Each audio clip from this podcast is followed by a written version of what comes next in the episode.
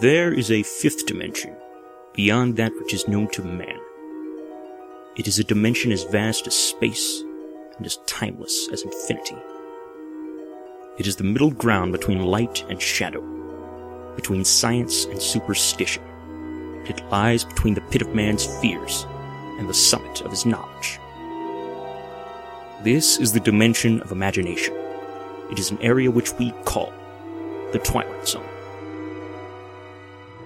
Good evening, everyone, and welcome to Dimensions, a Twilight Zone podcast. In this episode, we will be discussing Season 1, Episode 11, and When the Sky Was Opened.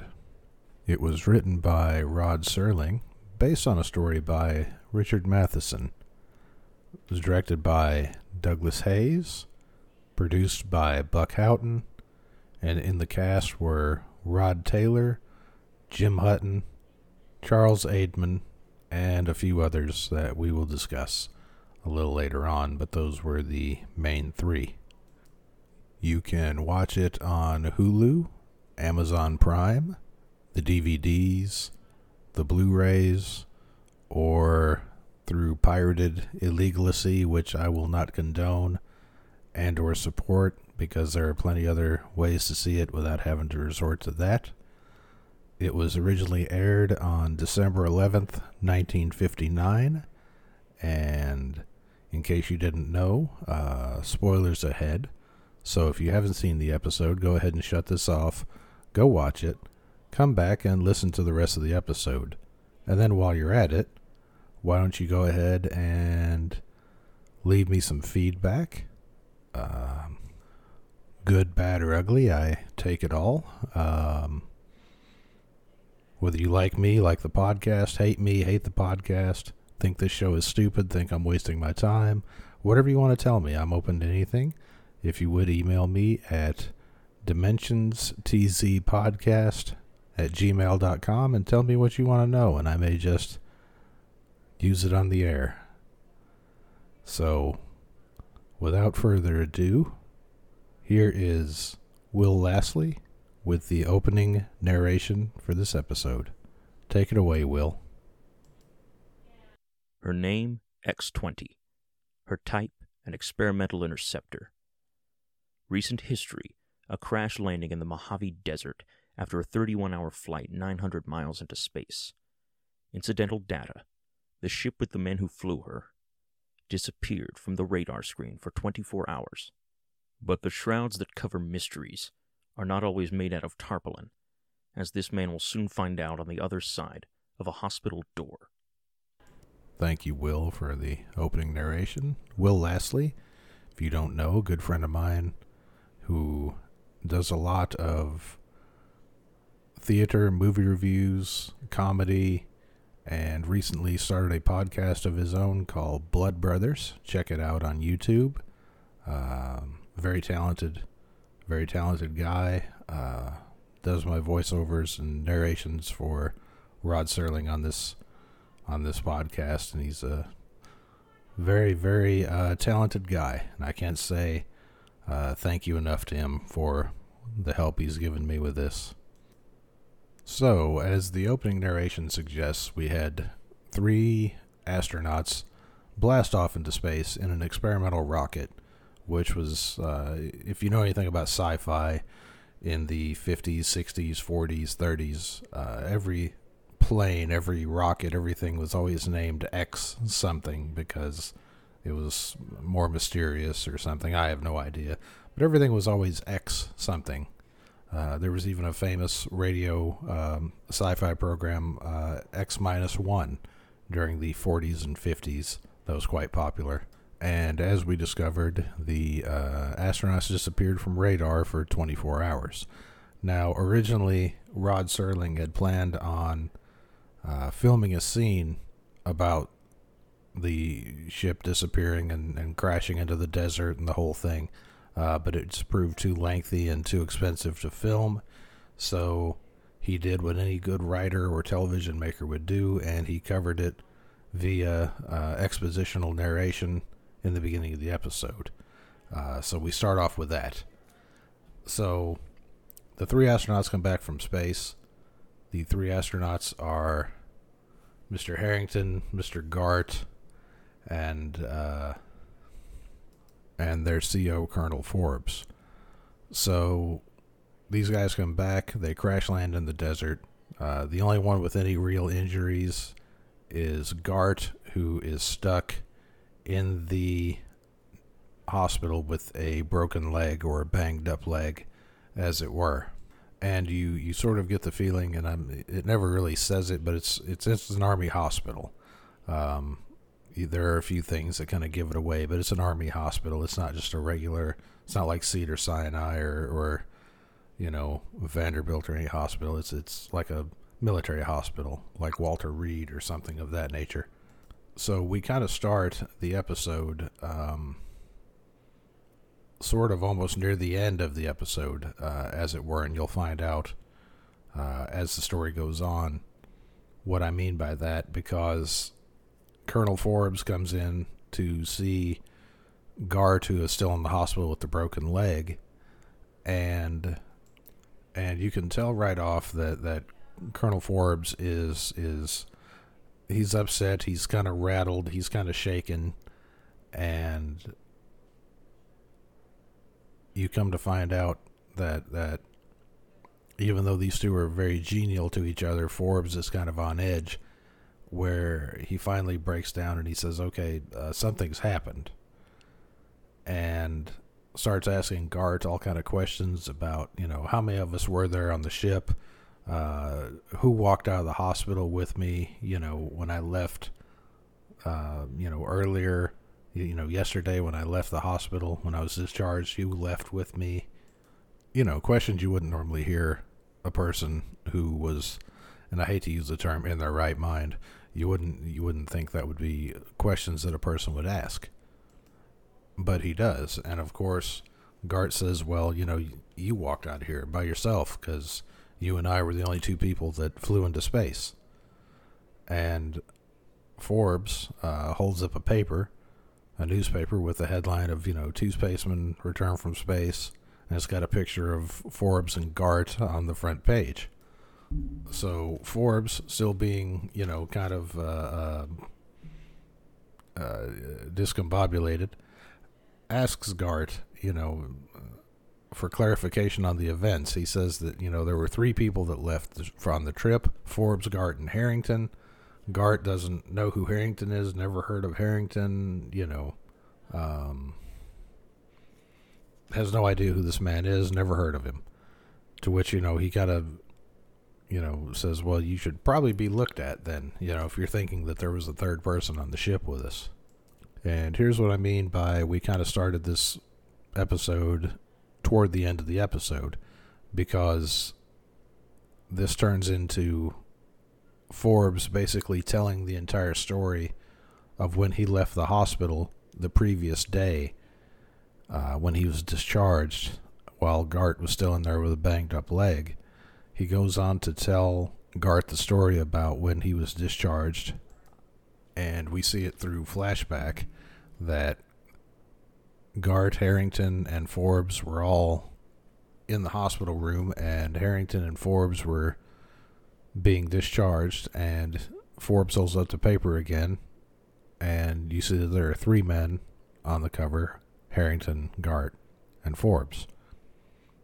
But two of them are being released. So you see Harrington and Forbes, they go to a bar after they got discharged because you know you just got out of the hospital after flying into space for 31 hours after being off the radar for 24 and you crash land in the Mojave Desert and you wind up in the hospital for a day or two, what are you going to do? Well, you're going to get out and you're going to go to the bar because it's the 50s and why not? So they go to the bar. The bartender greets them and you know knows who they are and you know does the whole well your money is no good here and pours them a beer they start, uh, you know, interacting with the people. Um, Forbes starts flirting with uh, one of the women sitting at the bar. And then you see Harrington uh, kind of becomes sort of uh, almost in a trance, almost trance like, and, and very concerned, very still, very preoccupied with something. Almost like he's trying not to vomit. And he actually lit a match to light his cigarette, and the match actually burns down to his fingertips and snaps him back into reality. And, you know, Forbes, you know, what's wrong? And Harrington tells him that he's got a feeling like eh, like he doesn't belong there, or like if he'd if he'd stop thinking about it, he would basically just not exist anymore. He like he would would disappear. And it's at this point that Harrington, in order to gain a little sanity, decides to go and call his parents and see, you know, just to talk to him, just to kind of get himself grounded again, I guess you could say. Uh, so he goes to the phone booth, and surprise, surprise, uh, his parents never heard of him. They don't have a son. They don't know who he is. Why is he bothering them? You know what I mean? The whole, the whole thing. So Harrington, uh, basically, as a man who basically feels like he's no longer existing and no one knows him, starts to freak out a little. Surprise, surprise. Who would have saw that coming, right? You know, Twilight Zone episode, somebody freaking out because something uh, extraordinary is happening to them. Uh, so he starts to freak out a little. Forbes comes to his aid, you know, tries to, you know, tries to talk him down and and everything, and so he goes back to the bar, you know, to try to get some help, and he turns around and Harrington is gone. And you can't find him anywhere, don't know where he is, no one's seen him, no one's heard of him, no one knows him in the bar. Forbes goes back up to the bar, to the bartender, where he sees the newspaper that now says two spacemen have returned from their flight, and Harrington is no longer in the picture. So, of course, Forbes starts to freak out a little. The bartender says, You know, you came in here alone. I don't know why you're, you know, are you all right? Are you feeling okay? Do you need to go to the hospital or something? So, Forbes decides to go home and kind of calm down. And while he's at home, he he gets a knock at the door, and his girlfriend is actually home.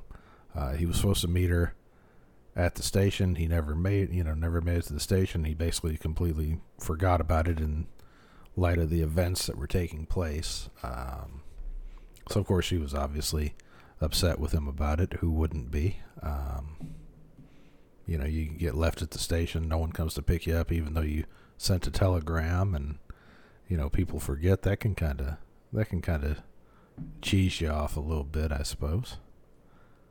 So then Forbes has the idea of the telegram.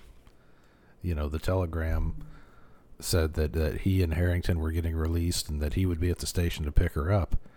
And so he he gets the telegram from her and, and it says that you know he was coming, he, he was getting released, Forbes, and that he was going to meet her at the station, and nothing about Harrington didn't even exist. So he Forbes puts a call in to his commanding officer, and he gets him on the phone, and the commanding officer never heard of Harrington. You know, there were only two guys that went into space, etc., etc. The whole story all over again.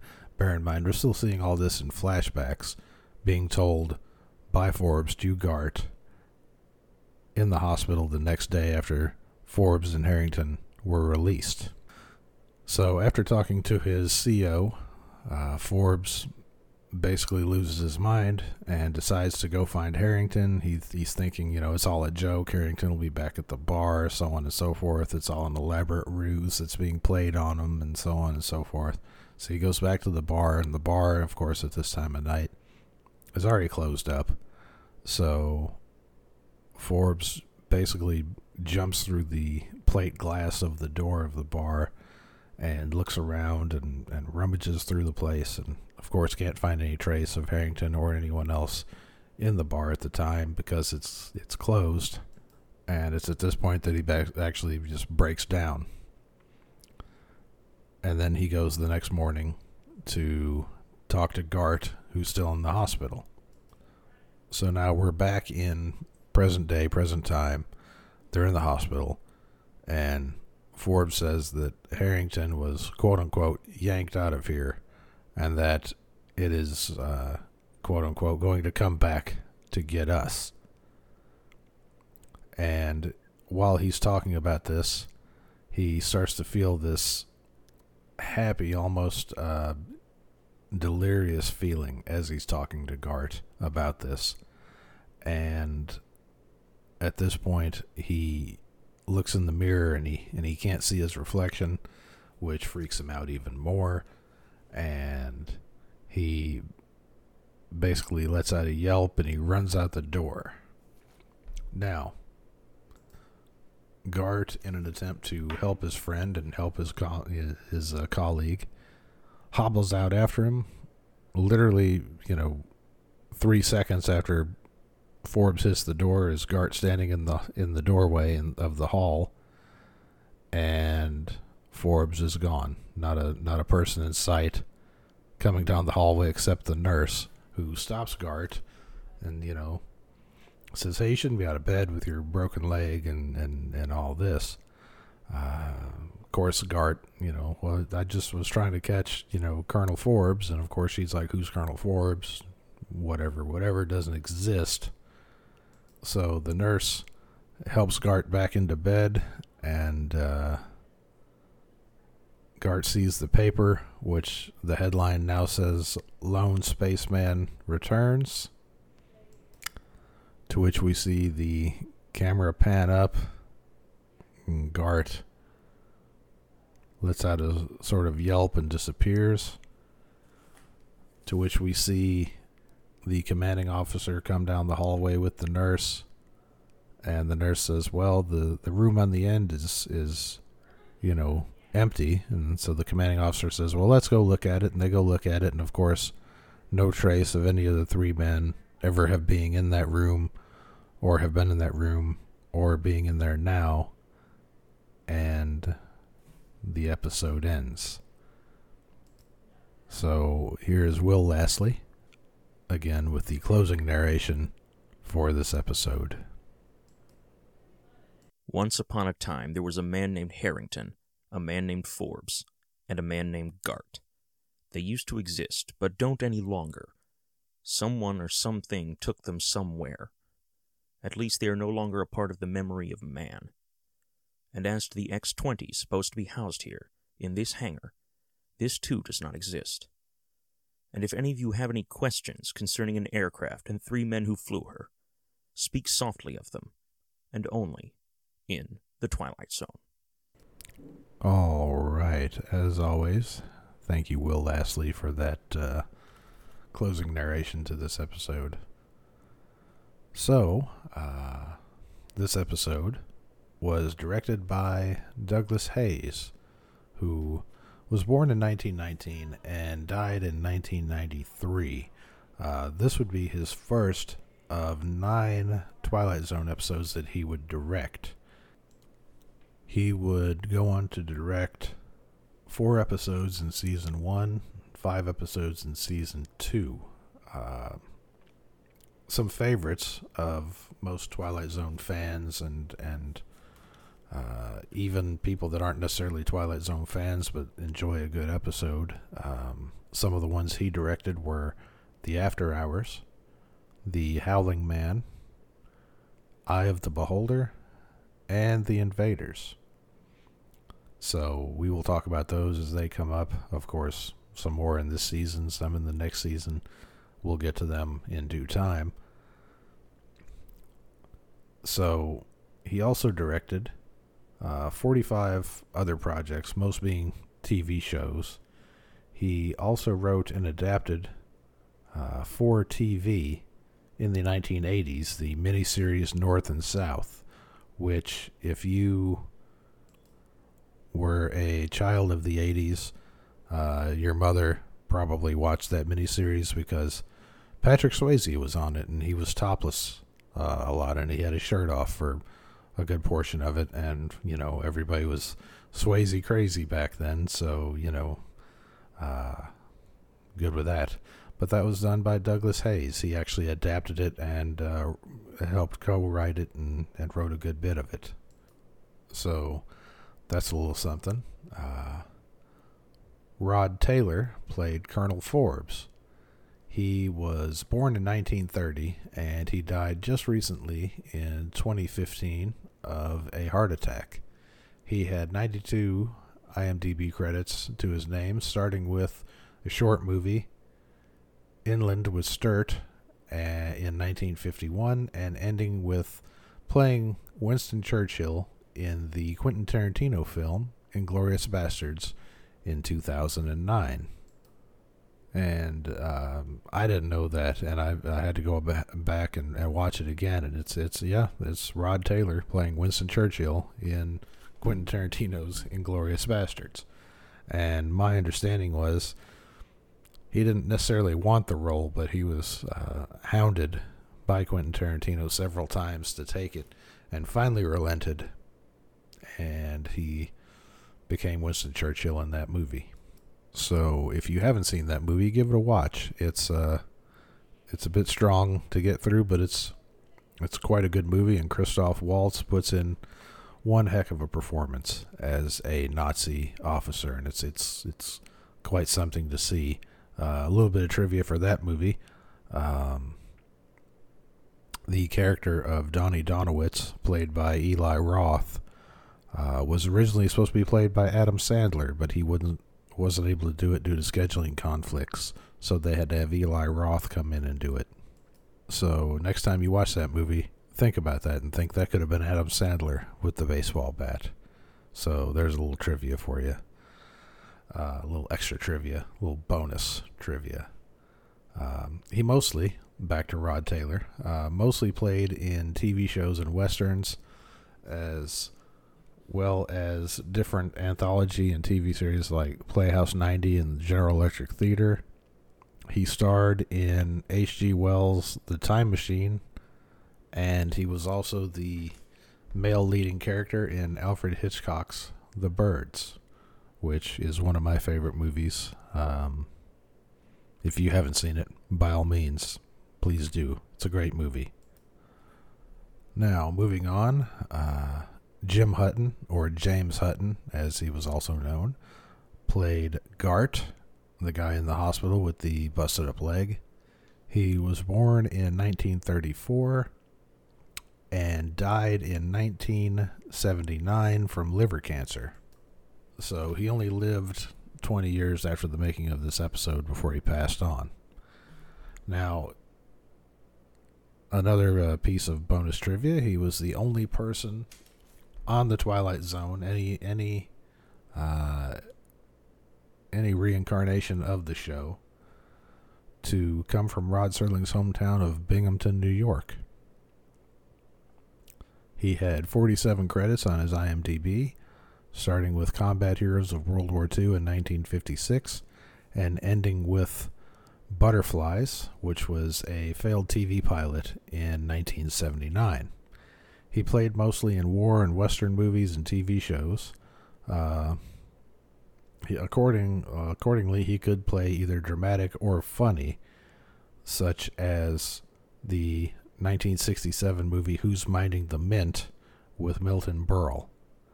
So, uh, sadly, passed away too soon, uh, but liver cancer will do that.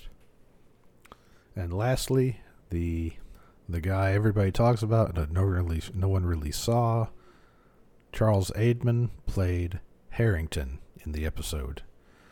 Charles Aidman was born in 1925, and he passed away in 1993 from cancer.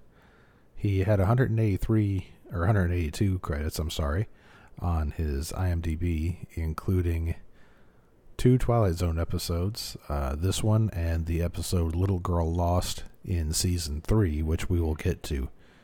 He also would be the narrator for two seasons of the 1980s Twilight Zone revival. Um, He started his acting career in 1957 with the Goodyear Playhouse and ended with his Twilight Zone narration job in the 80s.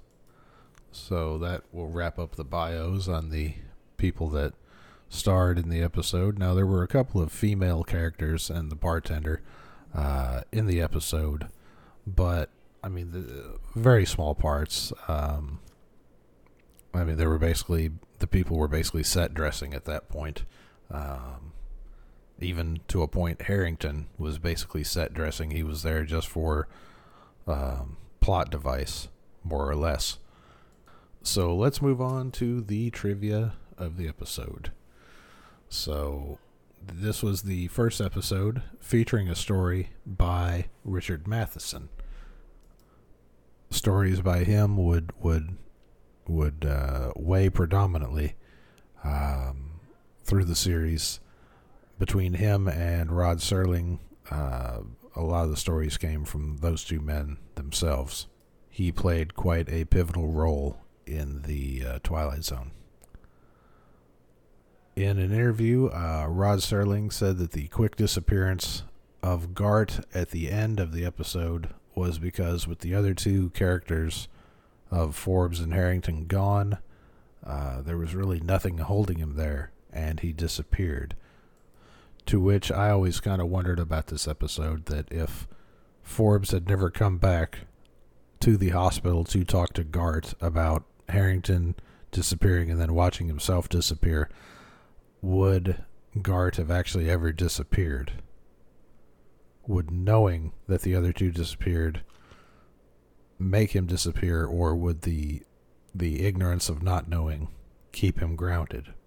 That's a question I kind of always had about this episode, and it always kind of weighed on me. But then I think, well, this is a TV show from 60 years ago, and they're allowed a little leeway in in my mind. So moving on.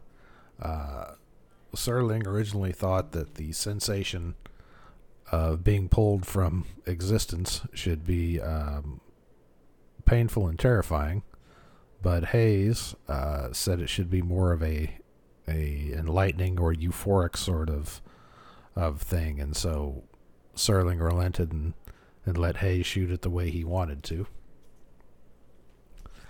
And lastly, uh, Rod Taylor, when he went back to the bar playing Forbes, when he went back to the bar after the bar was closed to find, uh, to see if he could find Harrington, thought everyone was playing a, a big joke on him. Uh, wasn't supposed to crash through the through the plate glass of the bar door, uh, but Heyes came up with the idea that that Forbes would be so out of his mind that he wouldn't even bother trying to open the door or trying to jimmy the lock, that he would just burst through the glass because he was in such a state of, of panic and unease that he would just do that and not worry about, you know, trying to get in any other way. And Rod Serling thought in the end it was a great idea and, and, and let Heyes do his thing. Now, for the goofs of the episode. Um, when Forbes, toward the end of the episode, uh, was looking in the mirror and supposedly doesn't see his reflection, uh, you can see his arm and uh, in in part of the mirror, so you know the mirror was actually working and he actually could see his reflection, but it was just not the greatest camera work uh, done on that that particular um, effect, which is not surprising. I mean, you know, once again, we're talking 60 years ago. We're still somewhat in the infancy or juvenility of TV as a medium. So all the uh, tricks and, and that that are used today,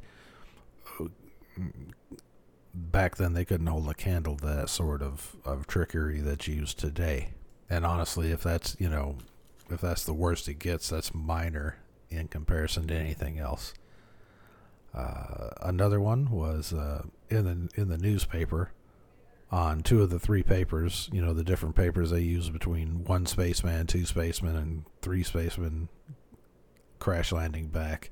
Uh, in two of the three papers, the word Air Force is misspelled.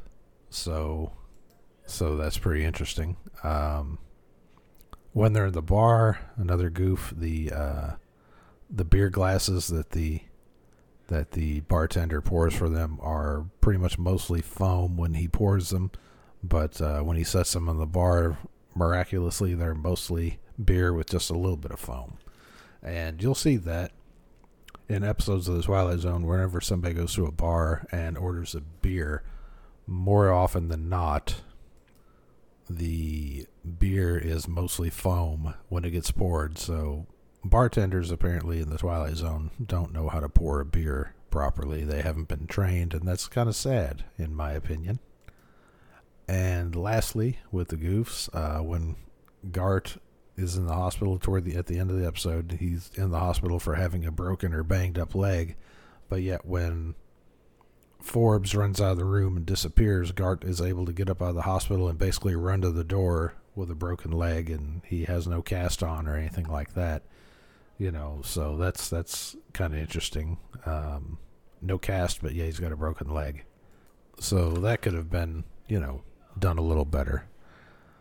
So uh, let's move on to the likes and dislikes of this episode. So uh, what did i like about this episode? Well i liked that the acting was very good um, decent cinematography. Uh, you know we discovered some goofs but goofs happen. Goofs happen in literally everything. I mean, uh, look at Saving Private Ryan. There's a guy storming the beach of Normandy with a calculator watch on his wrist. You know, I don't think they existed in the 40s. So, I mean, you know, that kind of stuff is not immune today, and it certainly wasn't immune to TV shows 60 years ago. And that's kind of stuff that it's going to happen regardless. You just, you know, get a chuckle at it and you move on. I'm not going to, you know, nitpick and and downgrade any any sort of episode for something as silly as you know you see part of an arm in a mirror when a guy's not supposed to be his you know see his reflection in the mirror. I'm not gonna you know i'm not gonna chastise anyone for that obviously. Um, but i really like the the acting of the episode. I thought the cinematography was well and uh, I I like the idea of the story. The idea of the story was was quite something as well. Uh, it's it's it was an interesting idea, especially at the time, and definitely it still holds up to this day. So on to the dislikes. Um, this is an episode I feel, and I've probably said this before about other episodes. I'm sure I have. That this one should have been an hour long episode. I would have liked to have seen more fleshing out of the story, more fleshing out of the characters, more backstory to the characters and their flight and everything else out of like the scene, the crashing scene, or the you know disappearing from radar business that Rod Serling originally had planned but wasn't able to film. And I mean, other than that, that's basically my only gripe with the with the episode. Other than it's just not really one of my favorites. I mean, I like it. You know, it's not the worst episode by far, but it's not my favorite either. It's one of those middle of the road background sort of, you know, you're washing dishes, you want to put an episode of the Twilight Zone on while you're washing dishes or something, throw this one on, you know, and and you know, you'll still get enjoyment out of it. But it's not, you know, it's not one of the good ones. Definitely not Douglas Heyes' best directing episode either. Um, but we'll discover more of his episodes when they pop up later in this season. So let's move on to the moral or philosophy of this episode.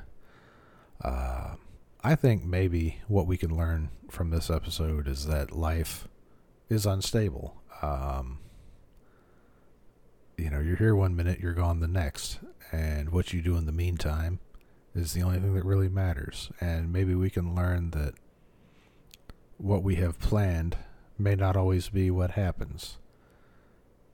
Maybe we take away from this episode that we should roll with the punches and not be afraid of what's to come. I don't know. What do you think? Let me know. Write to me. Tell me what you think can be gleaned from this episode. I'd love to hear it. So let's move on to if the episode were remade today. If Hollywood came a calling and said, Bill, how would you cast this episode if this episode were made today?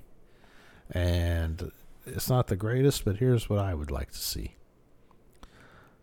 For Colonel Forbes, I would like to see John Boyega. I feel like, um, you know, the Star Wars connection, definitely something for someone going into space, but I also think that he's actually a pretty good actor, and I'd like to see him do something a little more than just shooting at, you know, stormtroopers. For Harrington, um,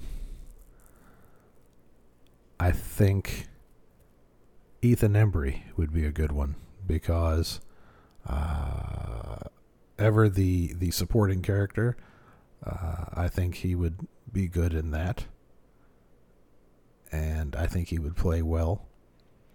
And for the for the character of Gart, I would like to see Matthew Lillard because I think he actually has the ability to pull off both funny and serious, and we've seen that, you know, in his in his uh, movies and and and that before. He can do both, and I think he would do well in that.